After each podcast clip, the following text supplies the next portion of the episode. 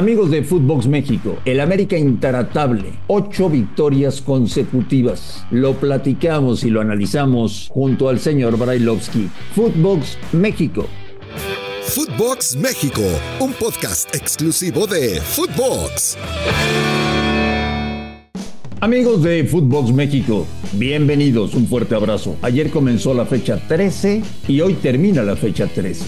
Y el América sigue imparable. Sorprendente. Gana, gusta, golea, hace todo bien. Tiene al líder de goleo con Henry Martin. Va primero de la tabla. Oye, Russo. ¿Qué te pasa, Marín? Marín, Marín, dejala. No lo puedo creer las cosas que está diciendo. ¿Qué es esto? ¿Qué es esto? ¿Te comiste un americanista, Marín?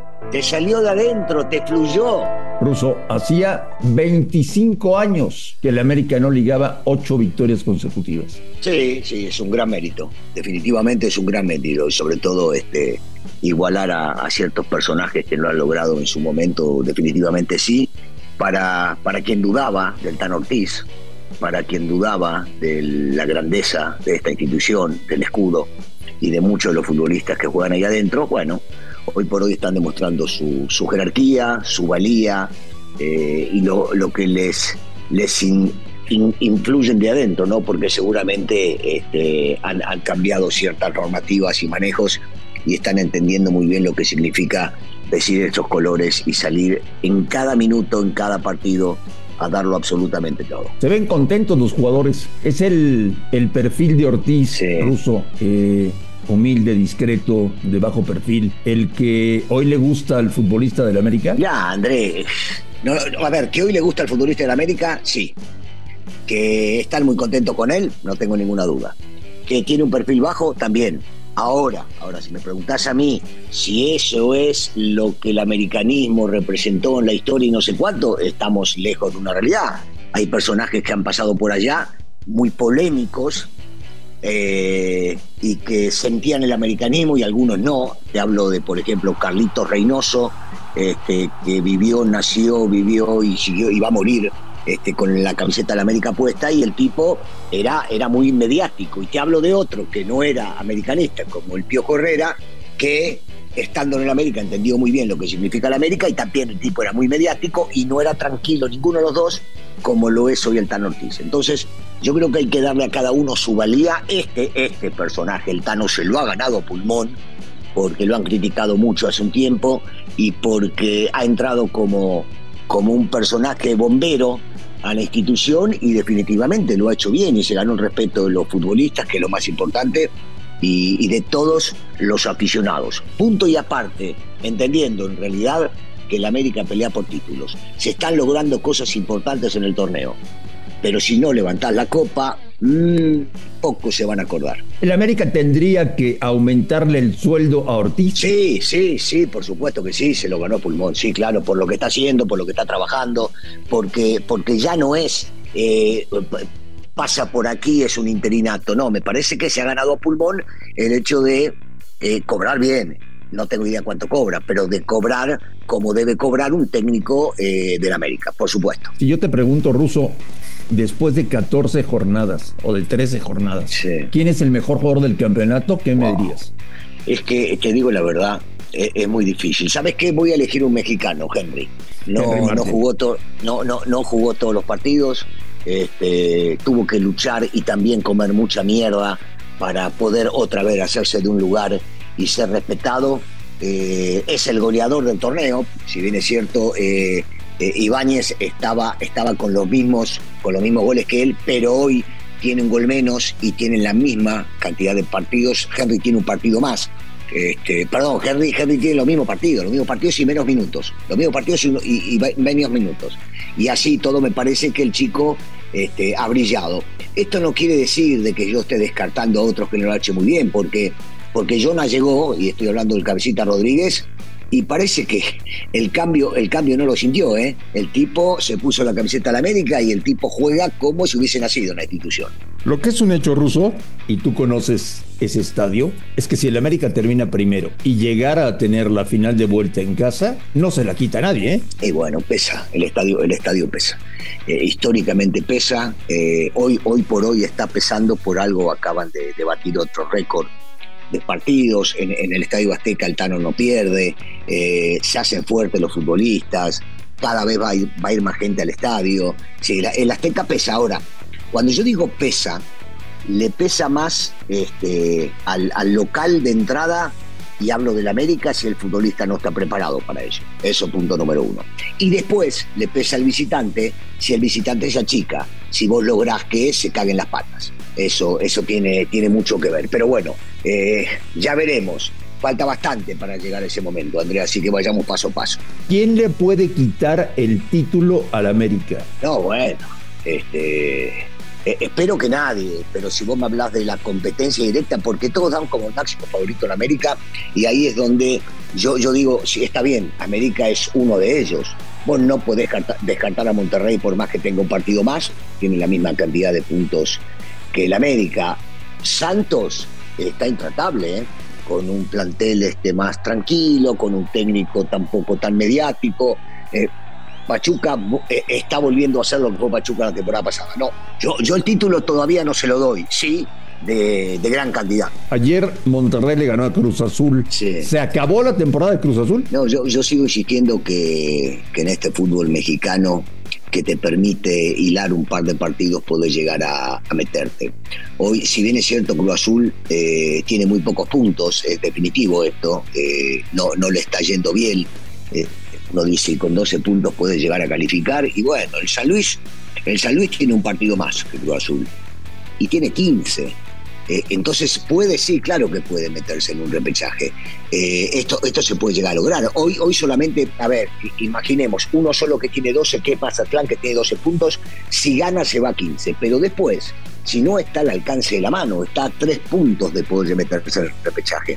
Y una vez que se mete en el repechaje, Andrés, yo te digo, ¿quién lo va a descartar? ¿Quién va a decir Cruz Azul no tiene plantel? Sí, es cierto, estamos viendo todas las carencias, todos los problemas, todas las cosas institucionales que pasan y esto repercute en los futbolistas. Pero una vez que se metan, los grandes cuidados, porque no hablamos tampoco de Pumas, que está alejadísimo de esto. Pero si hoy gana Pumas, si hoy gana Pumas, se pone a la par de Juárez, ¿eh? Y estás hablando de la posición número 13. Lo que es un hecho es que Cruz Azul debe estar buscando técnico para la próxima temporada. Ojalá que no, ojalá que el Potro pueda llegar a revertir en los partidos que faltan este, esta situación y demuestre porque yo sí considero que el Potro es un muy buen técnico. Necesita tiempo, no es un mago y un técnico no llega a Cruz Azul en la situación que estaba Cruz Azul y lo levanta un día para el otro. Hoy se presentan las Chivas en la cancha de Tijuana con una buena seguidilla de partidos sin perder. Hoy Hoy me parece que Pumas tendría que ganar después de muchísimo tiempo. Recibe al Querétaro. Última llamada, última llamada, última llamada. Última llamada, ¿eh? eh última llamada. Lo que es un hecho, señor Ralovsky, es que en 15 días, 3 semanas, sí.